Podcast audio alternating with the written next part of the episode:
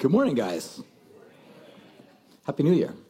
Hey, on that note, with regard to youth, just a couple quick things as well that Kyle had mentioned that yes, we do jump back into youth this week. Um, as most of you guys know, I've been actually leading the youth group for the past couple months, and that's been awesome just to see what God's been doing. I feel like there's been a really cool critical mass of uh, kiddos coming, and it's been awesome just to be able to teach. Man was ill, Lazarus of Bethany the village of Mary and her sister Martha, it was Mary who anointed the Lord with ointment and wiped his feet with her hair, whose brother Lazarus was ill. So the sisters sent to him, saying, Lord, he whom you love is ill. But when Jesus heard it, he said, This illness does not lead to death, it is to the glory of God, so that the Son of God might be glorified through it. Now, Jesus loved Martha and her sister and Lazarus. So when he heard that Lazarus was ill, he stayed, read in verse 17. Now, when Jesus came, he found that Lazarus had already been in the tomb for four days. Bethany was near Jerusalem, about two miles off, and many of the Jews who had come to Martha and Mary to console them concerning their brother. So when Martha heard that Jesus was coming, she went out to meet him, and Mary remained seated in the house. Martha then said to Jesus, Lord, if you had been here, my brother would not have died. But even now, I know that whatever you ask of God, God will give to you. And Jesus said to her, Your brother will rise again. Then Martha said, I know that he will rise again in the resurrection of the last day. Jesus said to her, I am the resurrection and the life. Whoever believes in me, though he die, yet he will live again. And everyone who lives and believes in me shall never die. Do you believe this? She said, to him, Yes, Lord, I believe that you are the Christ, the Son of God who is coming into the world. Verse 28. When she had said this, she went and called her sister Mary, saying in private, The teacher is here and is calling for you. And when she heard it, she rose quickly and went to him. Now, Jesus had not yet come into the village, but was still in the place where Martha had met him when the Jews who were with her in the house, consoling her, saw that Mary rose quickly to go out. They followed her, supposing that she was going to the tomb to continue to weep there. Verse 32. Now, when Mary came to where Jesus was and saw him, she fell at his feet, saying, Lord, if you had been here, my brother would not have died. When Jesus saw her weeping, and the Jews who had come with her were also weeping, he was deeply moved in his spirit and greatly troubled. And he said, Where have you laid him? And they said to him, Lord, come and see. Then Jesus wept. So the Jews said to him, See how he loved him. But some of them said, Could not he who opened the eyes of the blind also have kept this man from dying? Last segment here, verse 38. Then Jesus, deeply moved again, came to the tomb. It was a cave, and a stone laid against it. Jesus then said, Take the stone away. Martha and the sister and the dead man said to him, Lord, by this time there's an odor, for he's been in the tomb for dead. Uh, he's been in, dead for four days. If you guys have a you know noteworthy moment, if you have a old King James version right now, it says, "He stinketh." He stinketh. You're welcome. He stinketh. Verse 40. Jesus said to him, Did I not tell you that if you believed, you would see the glory of God? So they took away the stone. Jesus lifted up his eyes and said to the Father, Father, I thank you that you have heard me. I know that you always hear me. But I said this on account of the people that are standing around, so that they might believe that you sent me. When he said these things, Jesus cried out with an extremely loud voice. Lazarus, come out. The man who had died came out, his hands and feet bound with linen strips and his face wrapped with a cloth. Then Jesus said to him, Unbind him and let him go. And this is the word of the Lord. Isn't that a great story? Did you like my little dramatic effect there? I woke you up because a couple of you guys fell asleep. But the point that I want to make is this this story is so good.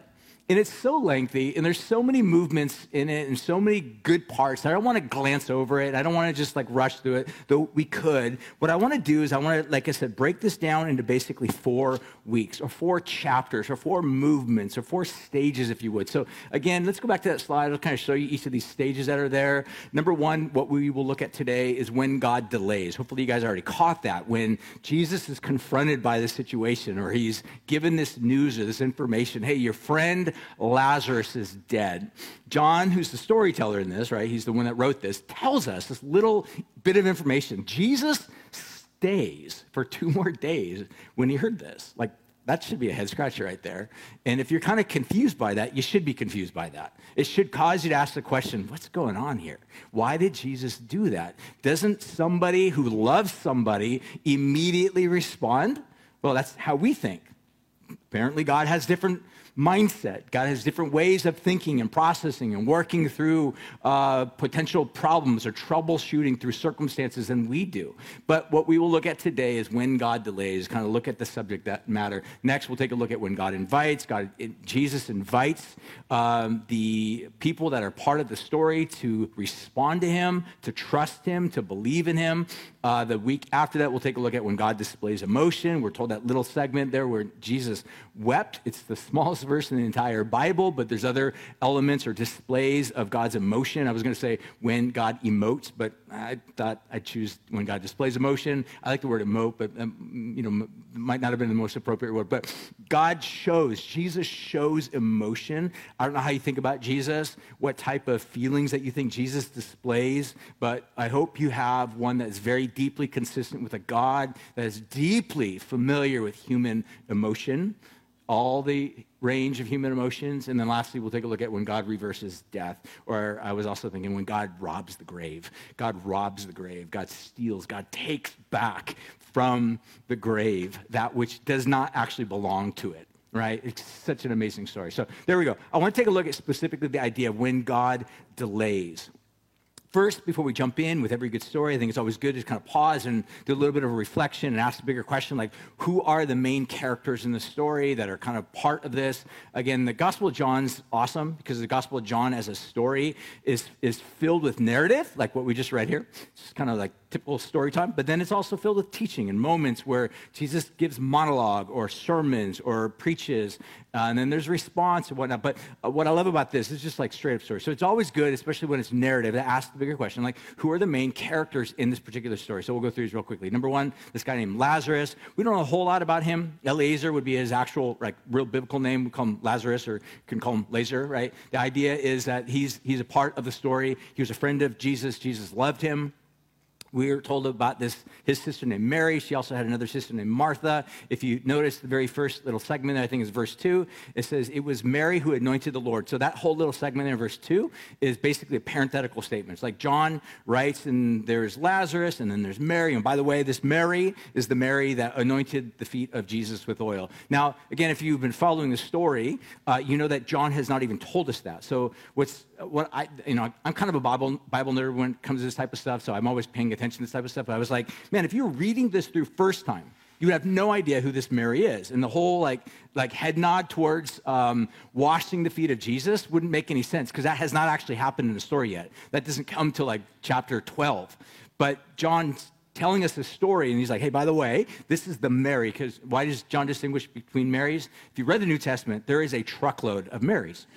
I mean, there's a lot of Marys, right? And he's like distinguishing between the various Marys that play into the story. This particular Mary, this particular Mary had the reputation, this is cool actually, she had the reputation of the one that was deeply devoted to Jesus. I love this. What's your reputation? Right? Don't, don't wear that too hard. Don't feel too heavily guilted from that. You shouldn't. But uh, it's, it's worthy of just asking, like, like how, how, how am I known? How do I want to be known? These have been helpful, like little like moments throughout my life to kind of even ask bigger questions of like, like who am I as a follower of Jesus? How do others know me as a, follower, as a follower of Jesus? How do I really want to be known as a follower of Jesus? And I think, again, really, as we move on into this new year, it's worthy of just kind of pausing, reflecting, asking some of those questions. Like, like personally, I, I really truly want to be known as someone that's deeply devoted to Jesus. I'm not always maybe known as that. I might be known as the guy that might drive fast down Los Valley Road and probably should slow down. Uh, I might be known for other things like not being the most nice guy out surfing in the water at certain lineups and whatnot. And my hope would, that would be that that would change and that I'm more kind and more gentle to people and caring and compassionate. But I truly want to be known as a person that's devoted to Jesus. And I love this about Mary that she's known as one that's identified by her deep devotion to Jesus that she's willing to give this costly substance, which happens to be perfume. You know, she breaks open this extremely costly perfume, gives it to Jesus. So she's known as being extremely generous and extremely devoted to Jesus. Again, there's all sorts of questions as to why she had an encounter with Jesus that transformed her life. I think that's what happens, man. When you are embraced or met or known or gripped by the love of God, it does something to you. You cannot get away from that. It changes you, it reshapes you. And again, when you think about like, this is what Christianity is about. It's not about just adherence to a particular group of teachings or ideas or rules or regulations. Those all exist as a part of it. At its very core, it's about this deep relationship between a human being that's made in the image of God and God who made that human being. And, and reflecting that, pressing into that, uh, loving the God that has remade us and shaped us and has forgiven us and has cast a vision for us as to what that life could look like and should look like. It's about this relationship. That's what Mary embodied.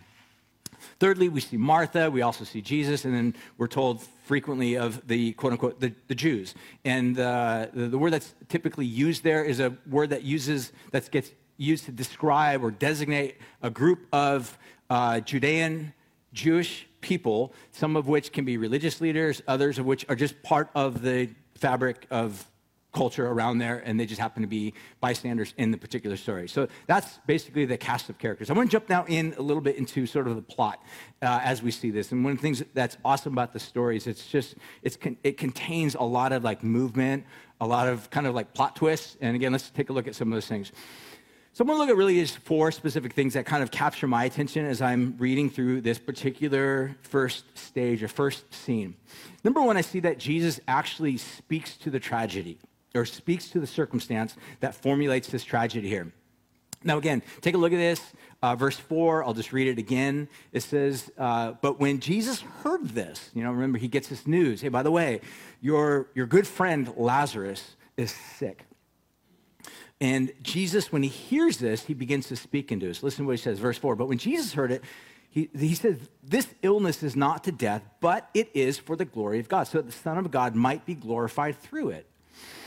What captures my attention about this is that Jesus has something to say about human suffering. So I want you to pause and think about this.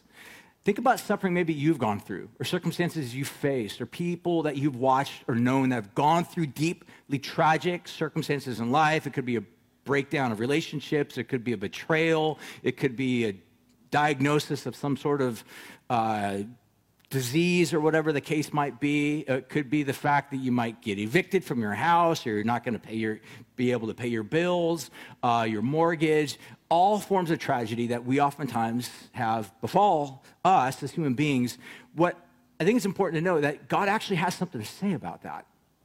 And what Jesus says in this particular context, he says that this is really not an illness ultimately to death, um, though he does die. Again, there's lots of nuance that we can talk about within this context of the story in just a moment. But the point that Jesus, I think, really wants to drive home is that this ultimately is intended for the glory of God, that God is at work in this particular circumstance. And I think the challenge really for those that Jesus is addressing, as well as for us, you know, 2,000 years later, reading this particular story, that this story that we read here is not only the story of Lazarus, but in some ways, if you are a follower of Jesus, this is your story. Like you belong to this story. This story belongs to you. Like you stand on the shoulders of people that this has been their story that whatever circumstances or tragedy or hardship that has fallen upon your lap, there's something about it that God says, this is for the glory of God. There's something about this circumstance that will be for the glory of God. And then later, again, Jesus is going to invite, I'm not going to get ahead of myself, but Jesus' whole invitation is do you believe this? Do you believe this? All right, I'll tell you real quickly. Um, you guys know, and thank you, by the way, for the many of you that have been praying. Thought I'd kind of give you guys a quick little update. Um, back in, I don't even know when it was, I feel like the last four months have been a big blur, and I can't even remember timeline and conversations and whatnot. So if I've not responded to any texts or phone calls, whatever, I apologize for that. My brain has been really full. My wife was diagnosed a couple months ago with cancer breast cancer. And so we've been in this journey of having to deal with this and go through doctors and oncologists and surgeons and yada, yada, yada. And so as of uh, December 28th, I think that date's correct, um, my wife went in for surgery for a mastectomy. And it was down at Cottage Hospital down in Santa Barbara. And fortunately, that went really, really well. We're right now in the process of recovery. So we went for the one week checkup, which would have been I don't know, three days ago. We, on Thursday, we went down there for the one week checkup. After that, post surgery, they kind of give you the uh, pathology report that makes sure that there's no other further or residual cancer. They just kind of give you a little bit of inf- info as to how the outcome of all that went. They check up, just make sure there's no, you know, I'm probably giving you guys more information than you probably need to know that you really want, TMI. But the point of the matter is, like, make sure there's no further, like, um, infection and whatnot. And so at the end of the day, we got a really good, clean passing bill of health. The doctor was like, Yeah, it's awesome. Thank you. Thank you. And so, you know, we sat there in, in, the, in the room just like, Whoa, I, like, cancer's gone. Like, wow. We, have lived with this reality that, that cancer's there, like, like it's there. Um, and we have to do something about the cancer. And you know, then the question becomes how extensive is it and how much of something do you have to do? Is it just surgery? Does surgery then lead into you know, chemotherapy and blah, blah, blah, whatever? Um, but at that particular point, it was just re- the reality that the cancer had been removed and that it's, it, we're in a new new season right now, new stage now of recovery and moving on into that. So, yes, um, my, my, wife will be taking several weeks off. She won't be around just because she'll be in recovery mode. Um, perfect example, and I'll just end on this. But even things like yesterday, like making breakfast and walking quarter of a mile, three quarters of a mile. Like that, that's her like event for the day. so afterwards, she's like, I'm, I'm tired. I'm ready to just do nothing for the rest of the day. And so that's hard for her. If you know my wife, she's the type of person that loves being active, loves being in relationship with people. So she's in a state right now where that's, that's not uh, an option right now. So she's learning to come to terms with that. But here's the big thing I want to just say. When we first found out about all of this, when from the very first moment of realizing that there are some lumps that need to be dealt with, and first realization that this, these lumps are not just uh, random benign lumps, that they are actually indeed cancerous. Um, the very first moment of that, when that struck us, we sat down on the bed and we just processed and we prayed. And we specifically said, Lord, this situation is not what we had envisioned or what we wanted to end out 2023 or even go into 2024 or even have to go through this process of trying to make sense of how long will this be? How extensive will this be? What will this mean? How does this play out? So on and so forth. But it is nonetheless what we have in our laps right now. So the question shifted for us from, you know, uh, what if this is the case to, okay, this is the case how do we make much of you and find your grace and trust you and look to ways in which you will use this for your own good glory? That became for us the moment of where we began to shift. Now, again, were there moments of doubt? Were there moments of pain? Were there moments of anguish? Were there moments of just like, this is really, really, really hard? Moments of waiting, moments between, you know, original, you know, biopsy to waiting for the doctor to get absolutely all the above, crazy, chaotic, anxiety laden, all the above, all the above. But nonetheless, it was none of that eroded the fact that our, our, deepest longing in our prayer was God, we know somehow you will make and bring forth glory to your name through this. We don't know how, we don't know when, we don't know what ways, but we're confident that somehow, even in the midst of all this, you will do that. And this seems to be what Jesus is saying to his followers. Yes, this tragedy has befallen you. But it's, it's, it's more than just what you're assuming. In other words, there's more to the story that you, can, you can't even begin to imagine. That God is at work in the midst of this, and somehow He will bring forth His glory, His honor, His greatness will become seen through this. Don't let go of that, it would seem as if Jesus would be implying. Don't turn to any other narrative. Don't try to resist that. Just recognize that God is carrying you in the midst of this. You might not have all the answers to your questions. You might not see things happen in a movement or a way or in a manner that is, you know, suitable to your desires and time timeline. But nonetheless, in the midst of it all, I am working. My glory will be seen. And one of the most phenomenal things will end up taking place. He says, you know, death will basically be seen for what it really is. It's just, a, it's a, it's a defeated foe in the very end. That's one of the reasons why I think Jesus actually in this particular context, he says this thing is actually not unto death because Jesus is already knowing what he's about to do. He's going to rob the grave of a human being that it had absorbed into itself. And this is basically Jesus' way of saying, so um, that, that death in the end is not ultimate. Death is, here's a word for you, penultimate. Penultimate. It, it's, it's a part of the landscape. It feels weighty. It is weighty. But it's not ultimate. I'm ultimate. And this seems to be where Jesus is going. And, and in the midst of this journey, it's like he's inviting these guys trust me in this, follow me.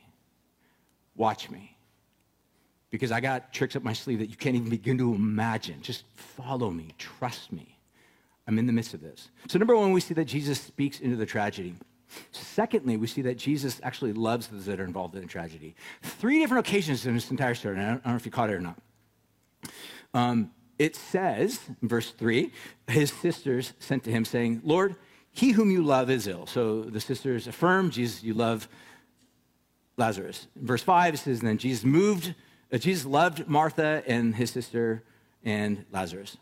And then verse 30, the religious leaders or the Jews that were there, part of the char- other characters of the story, it says, see how he loved them. So the, the love of Jesus for these people is pro- profound.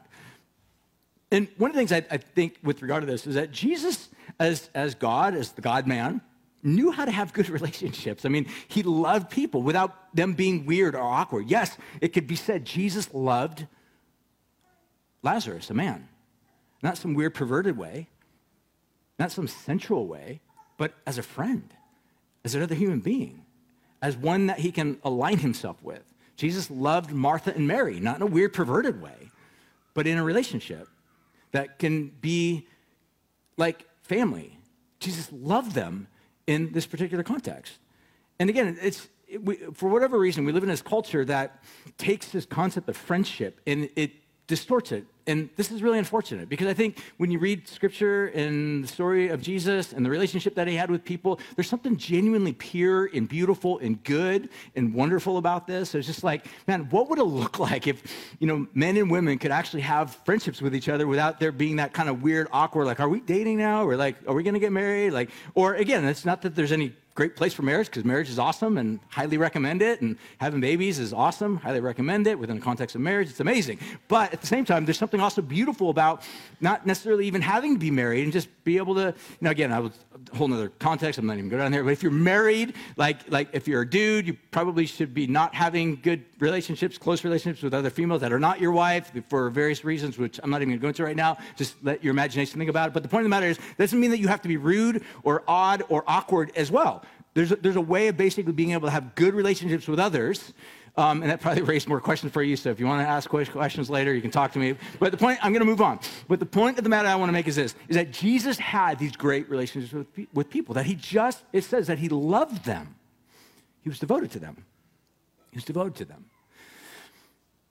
So the third thing I want to take a look at in this particular story is that not only do we see that Jesus speaks to the tragedy, Jesus loves those that are involved in this tragedy, but then we also see that Jesus delays in the face of this tragedy. Now, again, take a look at verse 6. When Jesus heard that Lazarus was ill, he stayed there two days longer in the place where he was. Again, this kind of raises the question, as I mentioned earlier when we were reading through this why? Why does Jesus delay? I mean, wouldn't it make sense if someone came to you or you call 911, there's an emergency, and they're like, in two days we'll be out there. You're like, wait, what? Did you not hear? I said, emergency. This is terrifying moment right now. And they come to Jesus. Jesus is not in any rush. He's not in any hurry. In fact, it almost seems like he is willfully, purposefully delaying. And this kind of plays into a narrative that is probably for most of us something of an annoyance. Like, why does it seem as if sometimes God is not on my time schedule? like, when I expect something to be done right away because I feel this deep sense of urgency, why does it seem like God doesn't seem a deep sense of urgency? When I'm feeling a deep sense of anxiety and passion to get something done, why does it seem like as if God is on his own time schedule? Because, I got something to tell you, write this down in your notes. Because, you ready? He is on his own time schedule. it's simply the way it is. God is not on your time schedule. Why? because he is working everything according to his good. How? Because everything that he's doing is intended to bring him glory. That's exactly what Jesus said. That this is for the glory of God. It's for the glory of God. So, what seems to be, in the context of the story, that whatever for the glory of God means something needed to run its course in the case with Lazarus, meaning death, burial, stinketh, and then resurrection or resuscitation, whatever word you want to choose, that he comes forth from the grave. But all of this was part of God's purpose and plan in order to bring himself this great glory. Now, I want to pause real quick and just carefully think about this. Everything that Jesus is up to in your life and my life is intended to bring him glory, honor, praise. I can even say that from the very beginning, Genesis chapter 1, the very intro of the entire story of all humanity, when God puts Adam and Eve in the garden, everything that God gives them is intended for his glory, his own good purposes. But Adam and Eve, at some point, if you guys know the story, at some point, they are deceived by way of the serpent or a, secondary narrative that drops in on them, and they follow this secondary narrative, and this narrative causes them to distrust or doubt the intentions of God. Maybe God really doesn't know what he's up to. Maybe God, maybe God is actually really, truly trying to withhold some form of goodness from me. Maybe God should be suspect or suspected of not delivering good to me. Maybe if there's good that's ultimately going to be procured in this life, it's, it's incumbent upon me to grab and take and move into those things. And this is where, at the very beginning of the entire biblical storyline, that all forms of evil begin to get unpacked within our lives and in this world. And what Jesus is doing is he's inviting people back to the basic trust relationship. Trust me. I'm working all this for my good. Yes, it might look like one thing. Yes, it might feel like another thing. Yes, it might feel like a death. Yes, it might feel like a sacrifice. Yes, this might feel like you're saying no to something. Yes, because all of that is true. But the glory that I'm bringing will make every sacrifice you've ever made pale in comparison. Just pause and think about that. Every sacrifice you've ever had to make Every time you've had a door shut in your face, every time you've had to deny yourself or your desires or your longings or your dreams, or every time you've had something that you've longed for ultimately crumble or fall apart, because you've trusted me, God would say, I promise you, I will make it all worth it in the end.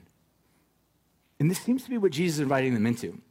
But the whole idea of God's delays seem to be part of the entire biblical narrative. I'll go through a handful of these and kind of wrap it up with the final verse.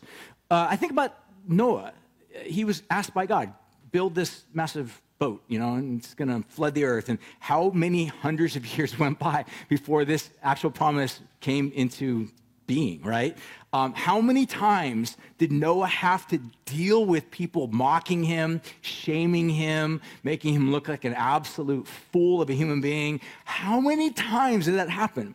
How many times would you imagine being in Noah's sandals. Like, God, you promised this was going to happen. And how come you've not followed through on your promise? In the meantime, I feel like a fool with all these people mocking me building this massive boat in the middle of a desert. But we know the end of the story, right? God was delaying for whatever reason. Why? We don't have any clue. Sometimes there's secrets that God just simply won't tell you. I think of the people of Israel. God tells them, I'm going to deliver you. So, for many, many, many years, they are under the yoke of oppression from a horrible pagan figurehead, Pharaoh. And ultimately, as a result of that, they cry out to God, and God delivers them. But this takes a long process of God raising up Moses to ultimately be this deliverer. But then ultimately at the end, when in fact, the story is kind of fascinating. When God brings the people of Israel out of the land of Egypt, he leads them to a place where on one side is a mountain, the other side is a mountain. In front of them is the Red Sea, behind them is the imposing army. So it would look like God literally led them into a dead end. That's what you think until you read, the rest of the story.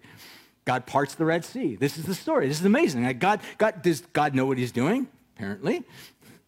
Did the Israelites know what God was doing? No. Did Moses know what God was doing? Absolutely not. But God knew what God was doing. And it was all intended for God's great glory. All right, I think of the story of Job. Again, been reading through the book of Job, this final of the year, 2023, and it's been just another one of those reminders. Like Job's anguish and tragedy and hardship lasted a very long time. But he, the entire book is really all about him processing, trying to make sense of, you know, why does suffering happen? And his friends kind of popping in and like, the reason why this is happening, Job, is because you're not really a righteous dude. Everyone thinks you're righteous, but you're really not righteous. You're just you have dubious intentions and heart towards God. And, and everybody's kind of weighing in on Job's problems in his life. But at the end of the day, the book of Job's pretty clear. Like, Job is actually a righteous man. Says who? God. that Job did nothing wrong. And all those reasons that we oftentimes try to discern, try to figure out why evil fell upon another person, oftentimes are fallacious. I mean, of course, there are things that maybe you can do in your life as a result of sin that brings consequences, that happens. What you sow is what you, what you reap is what you sow. That times a part of the place. But in this particular context with Job, what happened in Job's life was not a result of anything he did. It was something that God allowed Job to go through ultimately at the end to show Job how great and glorious God truly is. And then lastly, David in Psalm 40 is one of my favorite Psalms where David says, I waited patiently for the Lord. If you're familiar with U2, you know the great songs, one of the greatest songs of all time. Uh, he says this, but listen to Psalm 40, verse 4. It says, Blessed is the one who makes the Lord his trust, who does not turn to the proud, to those who go astray after a lie. So in this heart of this little psalm, like David is remembering, like, God, I trusted you. I didn't have a whole lot of evidence, but I trusted you. I knew that somehow you're going to bring me through this. And he does. God carries him. Are there occasions where how we expect or think certain things that happen and transpire uh, don't go the way that we expect? Of course. We live in a really broken world. Again, we could have gotten back from the pathology report. Thursday was very, very stressful. Waking up in the morning, having some time of conversation with my wife, processing. I can tell she was like not doing good. And, you know, I'm like, are you okay? She's like, I'm pretty nervous. Like, dumb me. Um, like, why? Well, what if the pathology report comes back negative or like positive and there's something worse? I'm like, oh, yeah, you're right. Um, and it just brought me into this world of like, oh, yeah, there's still potential another fork ahead of us that we may end up having to cross that might not be the end of what we thought was, or at least what I thought was the end, um, that there may be more to come, more to follow. And again, look, she, you know, five years might come by and, you know, I could be diagnosed with something, she could be, you know, look, at the end of the day, we're not given these guarantees in this life. Following Jesus is not a guarantee that somehow you're going to like outflank suffering or pain or tragedy. But what we are promised is a God that's there with us in the midst of that. And that brings me to the very last thing, is that we see that verse, the, the final one of verse 7, that Jesus ultimately works in the midst of this tragedy. It says, and then after this, he said to his disciples, let us go to Judea. And he's going to make this little story of like, during the day, you know, that which is with, done within a day is done in the context of work, and that which is at night, people stumble. But the point that seems to be being made here is that Jesus is saying, during the day, is when you work. At night is when work stops. But the point that Jesus seems to be making is that it's still day. I'm still working, in other words. I'm still doing things. You might not see it, you might not understand it, you might not comprehend it, you might not even, you might not even agree with it. But I'm still, nonetheless, working. And that gives me hope. Because even in the midst of a very, very, very unpredictable world in which we live in, with unpredictable circumstances, guys, it, it's not lost to me we're entering the 2024, and it's not lost to me that this is an election year. It's not lost to me that who knows what the heck will happen by November. None of this is lost to me. Things might look very differently in nine to 10 months. And all of those comforts that we have been enjoying and might be radically different. I'm not trying to speak doom and gloom, but the fact of the matter is, is that more so than ever before, security, peace, comfort is at an all time fever pitch in our world in which we live in right now. There just seems like uh, something about to give and break in the world in which we live in. But the question is for those of us that are seeking to be faithful to Jesus, we have a confidence that the same story that's taken place over the past 35, 4,000 years of people that have devoted themselves to God, God has always proven himself faithful time and time again, even in the midst of tragedy. And we see that Jesus is still working.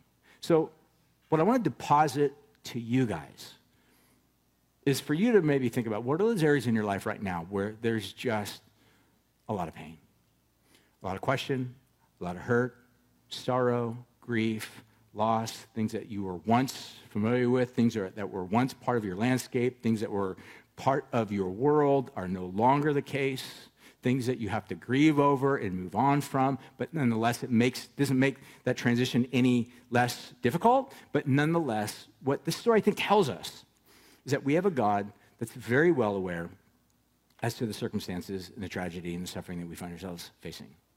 Very well aware of it. So much so that Jesus actually has something to say.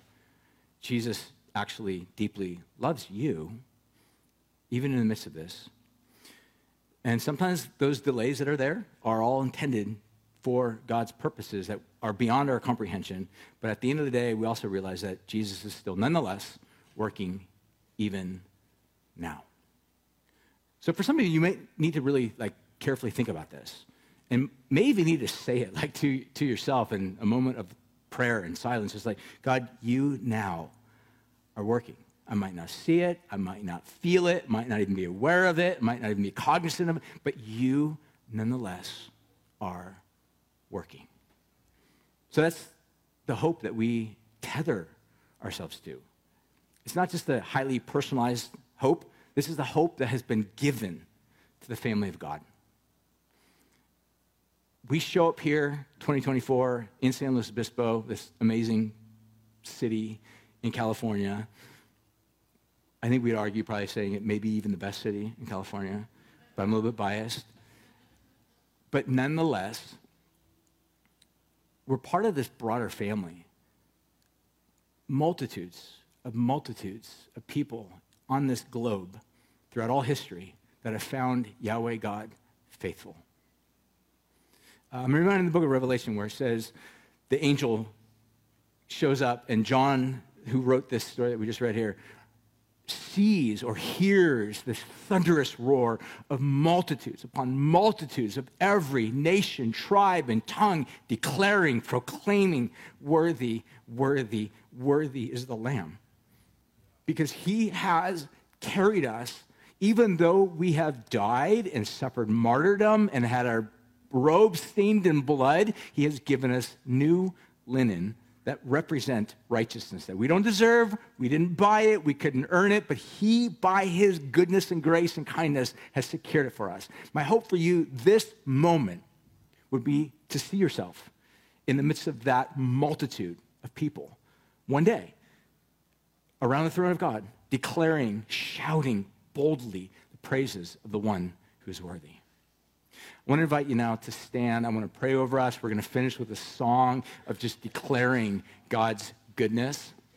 So as we pray, I want to invite you just maybe just bow your heads, close your eyes, and in this moment, I want you to just think right now, what are those areas of hardship, questions, suffering, maybe delayed desires? Maybe you have desires in your heart, but for whatever reason, there's just been a delay process put on. It feels like everything is just the pause button has been hit. Maybe because it has. Maybe because it has been hit. But the thing I want you to think about is in the midst of that, what is God calling you into? What's the Spirit speaking to you? What's God inviting you to lay a hold of? What truth is God calling you to say, just trust me, I'm with you? I want to pray, and as we pray and as we finish with song, just declare the praises of God in this place. So, Father, right now, as we in this room just reflect upon who you are, your goodness, our need, your protection, our pain, our tragedy or triumph, God, whatever it is, we just want in this moment to declare the praises of Him who alone is worthy. So even now, God, we just speak forth, we sing forth, we affirm, God, the fact that we love you because we know that you first loved us. So let's sing.